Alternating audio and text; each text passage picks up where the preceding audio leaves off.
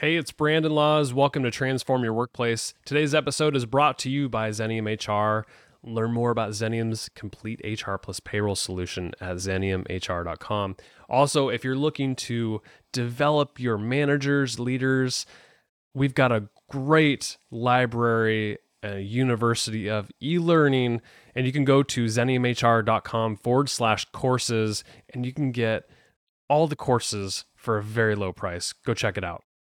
Well, I'm excited for today's episode. It's with Rahime Ramazani, and we are calling on business leaders to empower and develop marginalized groups. And we talk about what areas businesses are doing DEI work really well. We're talking about gaps, and we cover a lot of different areas about what we can do better, what actions we can take, and what kind of conversations we need to have to keep moving forward and making progress in this area. I think you're really going to enjoy what Rahime has to say. Had a lot of fun on this podcast. Enjoy. Make sure to connect with me. I'm on LinkedIn and Instagram. And make sure to connect with Rahime as well. I'll put links in the show notes for all the social channels. Enjoy today's episode, and we'll talk to you next week.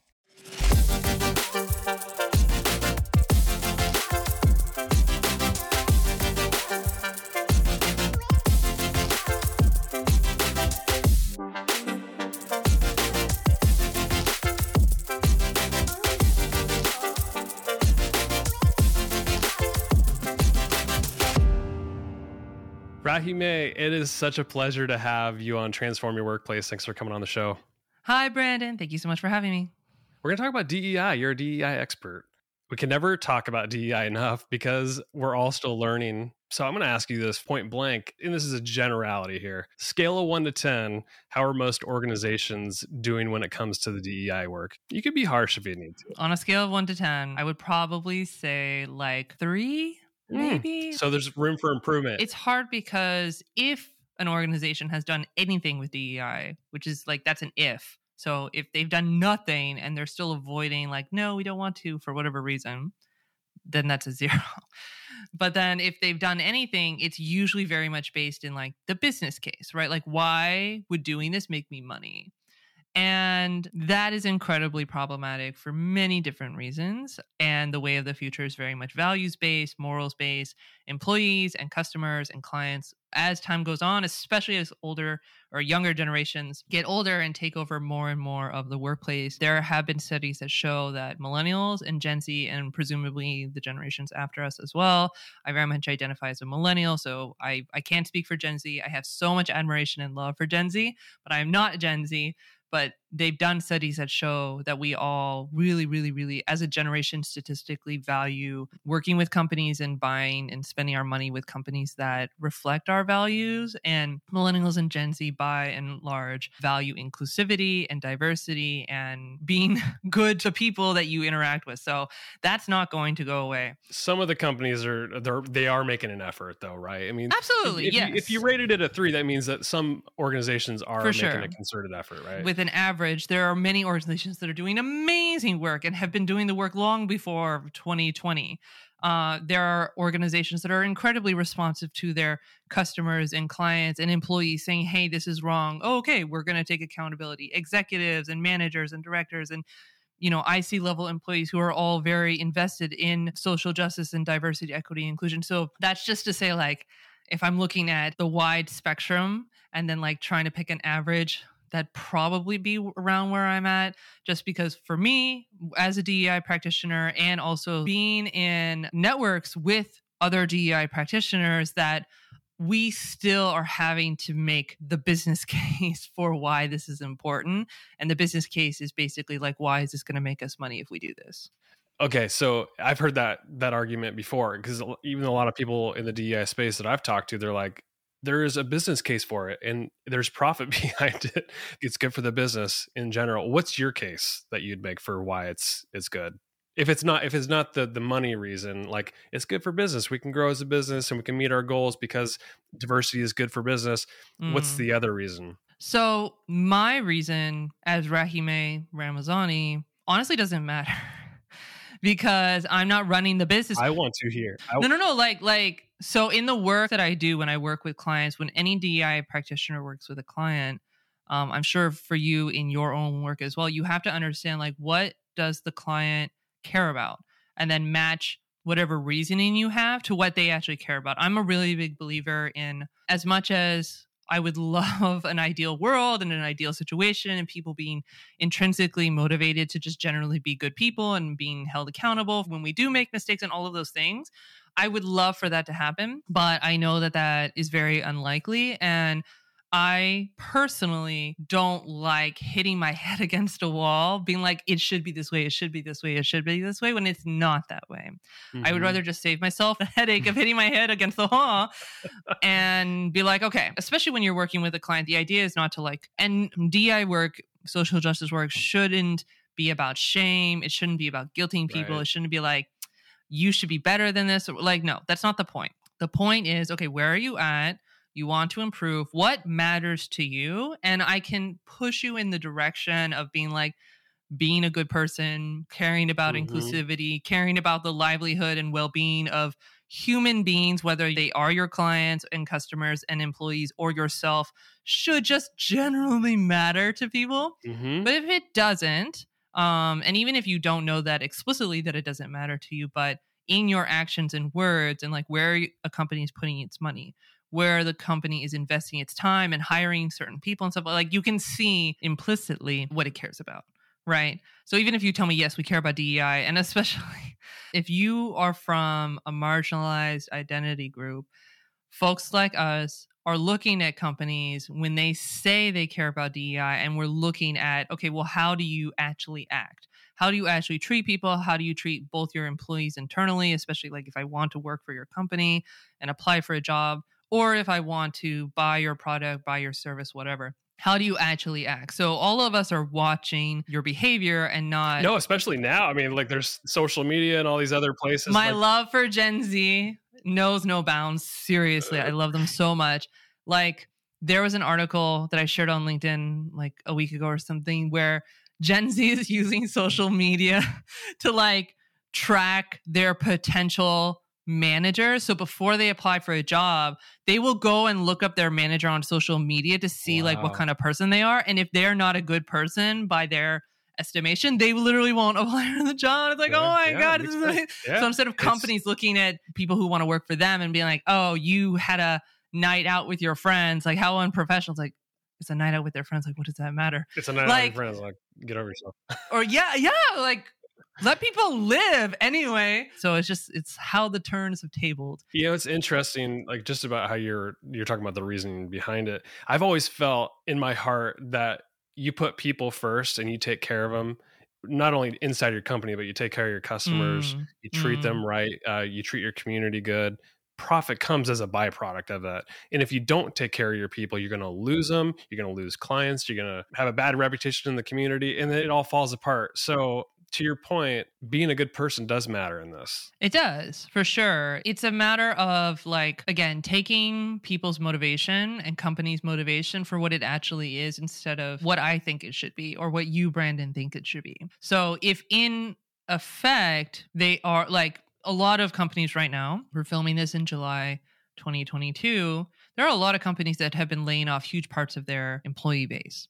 A lot of them are from historically marginalized identity groups, a lot of DEI people who have been hired in the last two, three years. Like DEI specialists inside of an organization, they're getting laid off? Like internally, yeah. So there's DEI folks who work externally to companies like as consultants or public speakers or subject matter experts, contractors. They're hired in for whatever mm-hmm, expertise. Mm-hmm, mm-hmm. And then there's folks that are hired internally into a company and they are like that DEI person, right? There's chief diversity officers, of course, but then there are folks lower on the hierarchy doing all different kinds of things. Great. So also we're seeing along with these layoffs a lot of dei folks that were hired internally in companies are getting axed so the idea being is that okay you as a company have like a very fancy you hired a very nice pr person to write your diversity statement for you uh, okay cool that's not nothing but in effect, when it actually comes down to making decisions, when it actually comes to where you're putting your money as a company, who are you firing? Who are you laying off? Who are you promoting who are you giving professional development to who are you giving accommodations for who are you making excuses for oh, this isn't a reasonable accommodation, so therefore I won't like. For instance, folks with disabilities are one of the largest, predominantly groups that struggle with getting employment, not because they are inherently unskilled, but because companies don't want to give them the basic accommodations that would allow them, who are very skilled employees, and add value and inherently are valuable human beings to society. And just from their worth as existing they are firing those people first. And again dei folks as well. Those are the first people to go. So it's like okay so you're saying that you care about dei but any little pressure any little stress and boof gone. It's like okay so what do we really care about here when it comes to DEI practices that those progressive companies are actually like they're implementing DEI practices, they're hiring DEI people. What are they covering when it comes to DEI? Is are there areas that are often overlooked? You're the expert, so I'm curious if there's things that are being overlooked when it comes to DEI. I know it's a big subject. So mm-hmm. what's not being covered? So much of DEI work is contextual which again like is my answer from before of on average how are companies doing? It really depends on how much work that they've done. What needs to be done?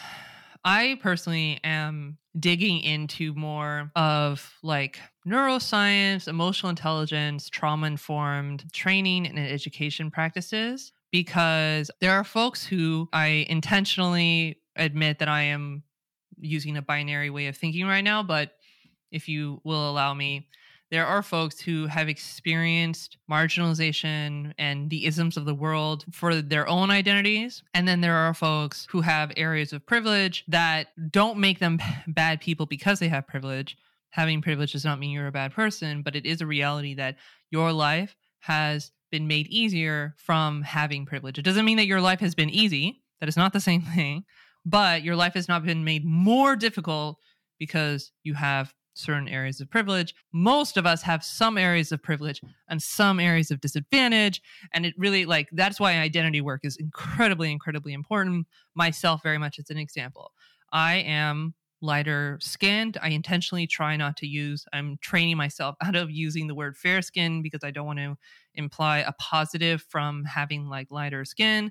I have hazel eyes, which according to Western beauty standards is like a nice thing to have compared to brown eyes. You know, I speak with an American accent, a Californian accent. I speak English, na- like English is my native language. All of these advantages and privileges that I have that I didn't choose to have the eye color that I have, the skin color that I have, the accent that I have, and all of that.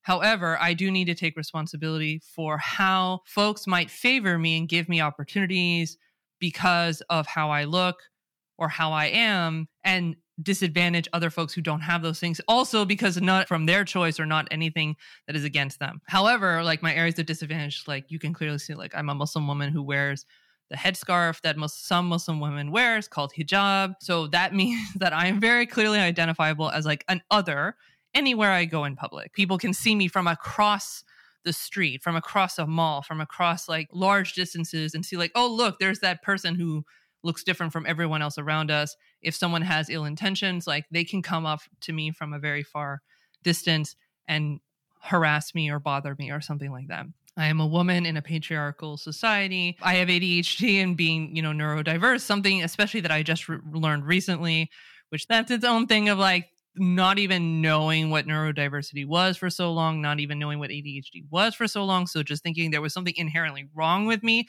for literally 30 years. Not everyone, but a lot of people around me treating me like, oh, you just need to get your act together or you're so flighty or lazy or whatever.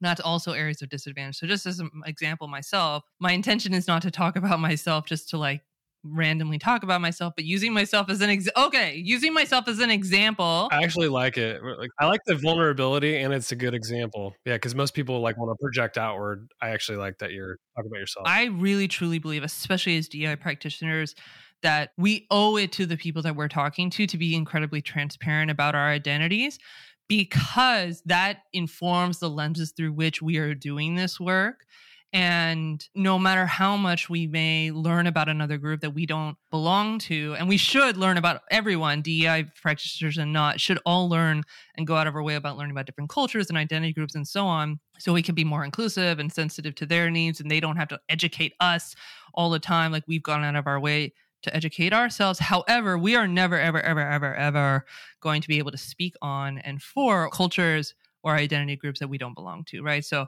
I use myself as an example because I can talk about myself and my different identities. And I like to show, again, the point being, I have areas of privilege and I have areas of disadvantage.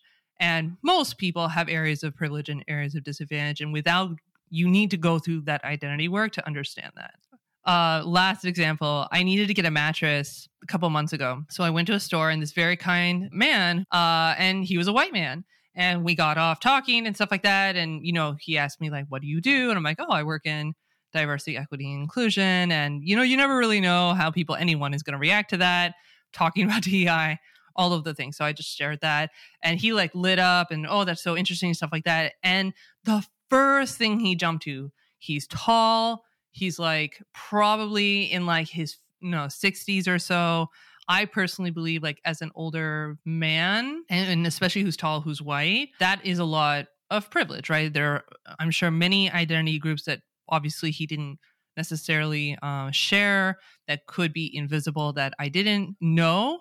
However, being a tall white man who like is a little bit on the older side, that is a lot of privilege. But the first thing he jumps to is like, oh, people assume that I'm American, and he has like an accent that would very. I I thought he was American, and he's Canadian, and he was so upset that people just assume that he's American when he's Canadian and how like people make assumptions how horrible that was. And I'm like, and so I just let it go because like I'm just trying to exist. I'm just trying to buy a mattress so I can go home. And he was very nice. And it's just like, why is it that you have all of this privilege and the very first thing that comes to mind is like people assume that you're american when you're canadian like like i'm sure that that bothers you and that is legitimate and that's fine but when you look at all the isms of the world all the racism, Islamophobia, like classism, yeah. like stuff going on with climate change and how people are affected based off of their identities. Like, yeah, it's it's interesting because you know as DEI work started popping up um, a lot over the last few years, there's just so much to unpack. I think many people were probably so uncomfortable at first because they're like, "Wow, there's a lot to learn." It can be, but then as you open up your mind and you start reflecting inward and then you start learning about other other people other identities the other isms. There's so much more to dei than i ever thought. I've had several conversations recently about neurodiversity invisible disabilities which i didn't even know was a, a, disabilities obviously in general. And i think there's so much of that it's not even being included into dei the other thing I find interesting, which is what I wanted to ask you about. So I'm going to probably butcher the saying, but you know, like at the dinner table, we're not really supposed to talk about money, politics, religion, right? It's like taboo subject or whatever. But religion is a background to somebody, it's a belief system. And I understand that's uncomfortable to talk about. D- doesn't that belong into DEI though? Absolutely. Yes, that's part of what I want to do at, with my business, with my work, is be like, hey, we don't talk about religion enough However, it is perfectly legitimate and understandable that there are many different reasons, like honestly, on different sides of the spectrum, as to why folks are very uncomfortable talking about religion. For instance, there are many folks from all different religions, I'm not picking on anyone, including Muslims, including Islam, very much my own group. There are folks who grew up in different religious households that were incredibly traumatized by how they were treated by their families, by their communities, and have left religion, again, any religion, and have a lot of trauma around that. And, you know, anytime religion is brought up, they have just very negative, traumatic experiences and reactions, right? That is a completely legitimate experience. And we need to like just not pretend that that's not a thing. Okay, so we need to hold that and respect that. Cool. Then there are also folks, the only time they talk about their own religion is when they're trying to convert people. And we've all had that experience of like, someone mm, yeah. hopefully not everyone has had this experience. The understanding is that like the only conversations they've ever had about their own religion about other people's religions hearing about religion on you know in media in person whatever is like someone is trying to convert someone. And if that's not your thing like it's fine to have those conversations like in separate settings if people consent to that kind of conversation. Debating religion and criticizing religion are all completely legitimate things. However when we are talking about DEI, for me, what I'm advocating for is like an interfaith understanding and dialogue so that we can understand another identity group and something that is a huge part of people's upbringing, the lens through which they see the world, their value system. And the vast majority of religions share the majority of their values. Honestly, a huge part of why I do DEI work is because Islam, the religion that I follow, I personally believe is incredibly social justice oriented. I believe that I am being a practicing Muslim by doing this work and making the world more inclusive and equitable and social justice oriented. And honestly, I believe that most religions would agree with that in those values, those inherent values, right? Like we want to see the world a better place. We want to take care of each other because we are siblings in humanity and so on. So the idea being like making the distinction, and it's definitely a transition that I had to make in my own mind. So holding space for other people to make that transition themselves of like, okay, what is the difference between talking about religion to like one up each other or prove each other wrong or like try and convert people to I am just describing what we believe. I am not asking you to agree with me. I'm not asking you to do the same thing. I'm just describing what we do. And now you understand what other religions do, and you can be understanding, right? Like if I talk about fasting during the month of Ramadan, during the month of Ramadan, Muslims fast from sunrise to sunset, uh, no food, no water from sunrise to sunset, and then we eat during the nighttime. Okay, cool. So I can describe a lot of Muslims will talk about what Ramadan is, the spiritual meaning behind it, the physical like health benefits, all the things like the communal aspect and like the time of rejuvenation and going to people's houses and breaking fast together and waking up for extra prayers and just like all the things, right? None of that is saying like, hey, non-Muslims, you should do this too. No, like you're not Muslim. You don't need to do that. Like, that's not at all a part of the conversation. It's literally just describing what we do. If you want to, in like an interfaith allyship sort of way, want to come to a mosque to participate in breaking the fast at the end of the night, you will have an amazing time. We have amazing food you are welcome, but you don't have to. Right. You know what I always find interesting about just the DEI conversation, even in what you just described too, is I've, I've always felt like DEI is is meant to try to connect us more, have a basic understanding. Versus, I think a lot of people think it's like indoctrination or something, or convert like conversion or whatever whatever you're describing. I really believe like we're just trying to connect each other better, like you're saying, like values alignment because we value a lot of the same things, but I don't understand your religion you might not understand mine might not understand our friend joe over here who's uh, in our same organization i think i think just having a basic understanding is really all we're trying to to get. And i would say so my background is in diversity equity and inclusion and intercultural communication. So what i hear you describing for me is more on the intercultural communication side of like there's an in group and the people in this in group and like what i would use in group as like a swap out for culture because people when they hear culture they think of like ethnicity nationality or something like that. Whereas for me i use like what i learned about intercultural communication is like an in group where those of us in the in group have a way of being, a way of behaving, a way of not behaving, of speaking to each other, showing respect, verbal communication, nonverbal communication, all the things. If someone were to come in who's an outsider and they don't know all of these things, they don't have to say anything. They don't have to like explicitly identify themselves. We know that they don't belong and they feel a sense of like lacking belonging. And hopefully, ideally, like it's not a like we hate on each other sort of thing. Sometimes that does, you know, very much happen. Historically, that does happen, like in groups and out groups, like hate on each other. But ideally, it's just like, oh, okay, there's a culture. There's some people in the culture, some people out of the culture. Okay, that's cool. And then getting to know each other, right? So, for instance, like an intercultural example would be like a Chinese person goes to a German person's house for dinner. What sort of gift should they bring the host? or hostess or both. Like, great, that's a perfectly valid conversation to have and is more kind of in line with what you're talking about, like just getting to know each other's cultures. And that is, again, completely valid. However, bringing in DEI, DEI is very much about like power and privilege, and that there is a hierarchy in society that advantages some and disadvantages others. So, your comment also earlier about like, it doesn't have to be uncomfortable. Mm, I'm not sure if I would agree with that. Like, if you are doing DI work and you're not mm. uncomfortable, mm. I don't know if you would be doing it right. Mm, I see what um, you're saying. Yeah. I like, and so the idea being is just yeah. like having a higher tolerance for discomfort and not letting your like fight, flight, freeze, or fawn mode like activate yeah. and be like, oh my gosh, I have to you know, yell at someone or run away or whatever. I'm definitely uncomfortable. I think it's when it's something brand new, you're uncomfortable and you're like just not ready to talk yet because I'm like, I'm ignorant and I have no idea what I'm talking about. I'm just going to listen. I'm going to learn.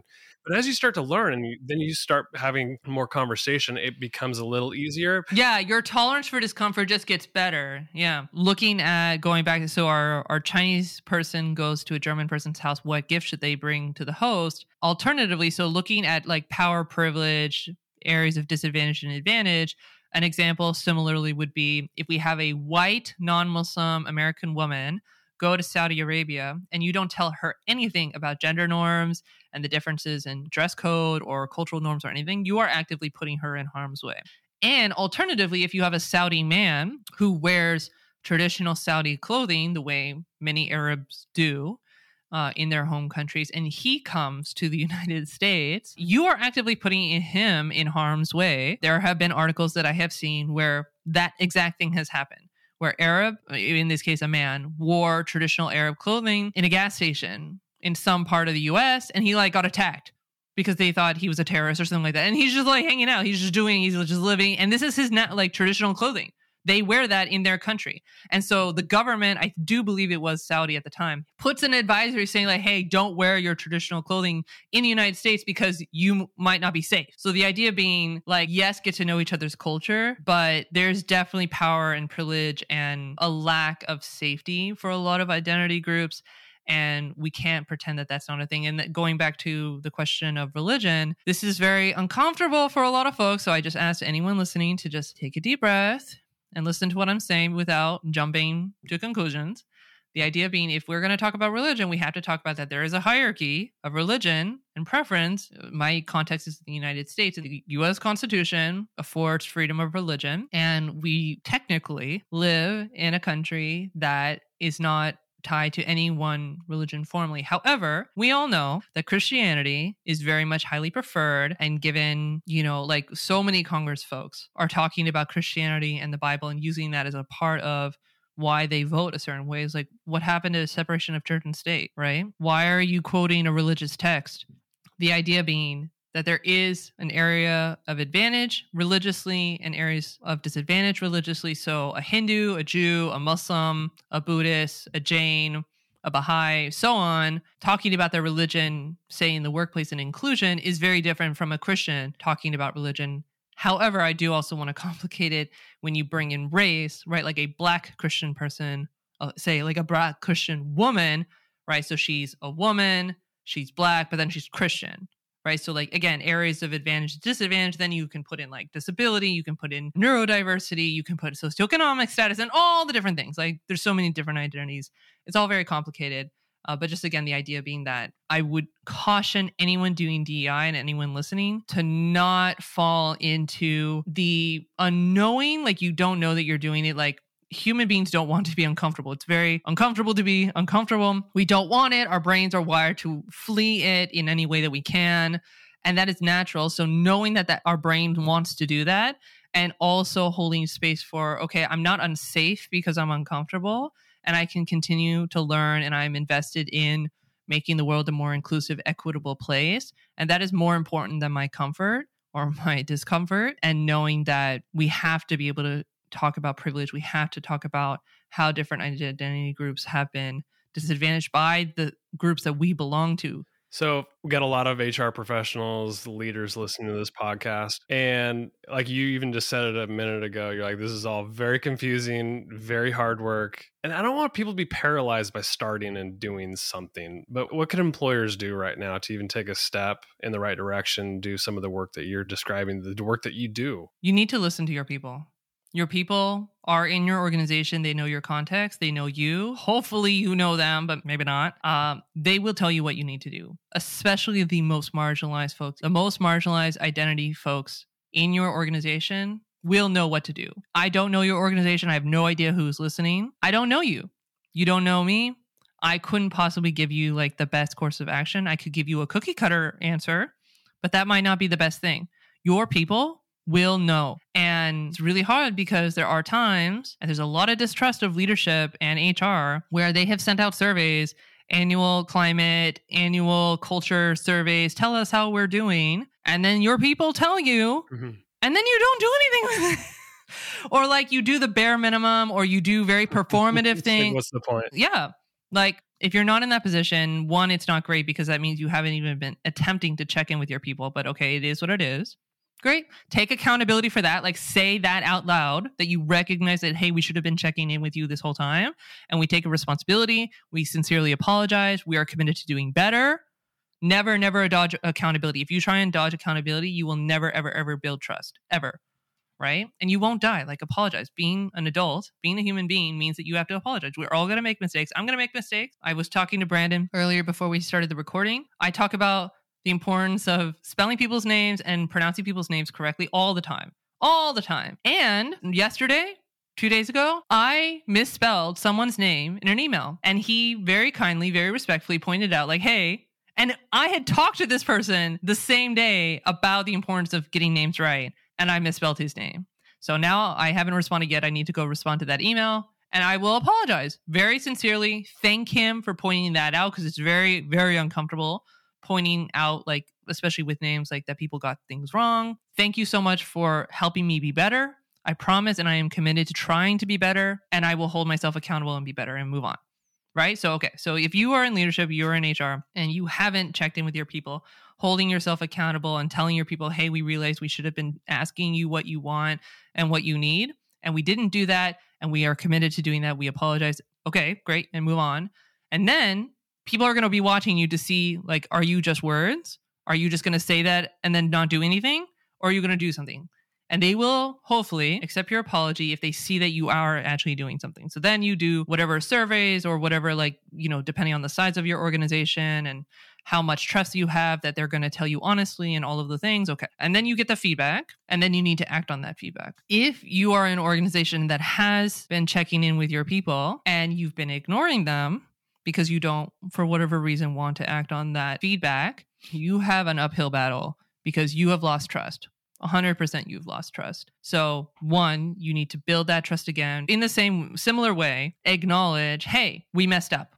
We didn't do this. This is what we did, very clearly saying that you understand what you did wrong. We are committed to doing things in the future, but don't take our word for it. We're going to prove it to you. We're going to show you. Awesome. And then go do it. Keep in mind also that if you already have done surveys, and when I've worked in DI consulting firms in the past that have done these surveys, we've had um, employees at organizations say, like, hey, they've been doing these annual, biannual surveys for a really long time, and they never do anything with this feedback. So why bother filling them out? So if you have that issue where you're collecting surveys for a while and not acting on the feedback, or even if you feel like you've been doing something with the feedback, but your employees don't feel like you've been doing it, like their opinion matters. Like you can't, no, no, no, we actually did. No, no, no. If they don't believe you or if they haven't seen what they want to see, then you have to take their opinion as what is acknowledging that they might not want to fill out a new survey because they are burnt out, they don't trust you, they don't feel like it's worth the effort. I highly recommend if you're in that situation, hire a really good DEI practitioner or DEI firm who can help you with this and build rebuild trust. DEI practitioners who can work with you and get to know your people, you know, that they can be a trusted ally between your folks and you if you don't have that trust. But yeah, good luck. I wish you the best. This has been a really great discussion. I appreciate you coming on. Where can people learn more about you, your work, anything like that? You're on Instagram, I know that. Yes. Okay, so LinkedIn and TikTok are my two prime accounts. Those are where I'm most active. And then like Instagram and YouTube, I kind of just cross post things uh, because I know there are a lot of folks who are active on Instagram. And then clearly, like YouTube is like the holy grail of, of all social media. Like I love YouTube too. So you can find me on any of those things. I also have a website, rahimeramazani.com. And sorry, yes, you are going to have to spell my name correctly to find it. Uh, but yeah, check it out. I have information about my services. You can find my social media there. And I do try to be responsive to messages because I really do respect the time that everyone has spent like reaching out and I want to build community. So yeah, reach out to me if you have any questions. Rahime, it's been a pleasure. Thanks for coming on the show. Thank you, Brandon.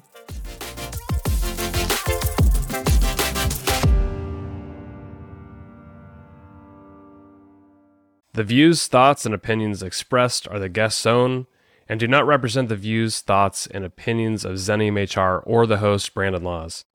The material and information presented on Transform Your Workplace is for general information and educational purposes only. Xenium HR or the host, Brandon Laws, does not necessarily endorse any guest, their business, or any organization they represent. Discretion is advised. Please work with a trusted advisor to find a custom approach that fits your organization's needs.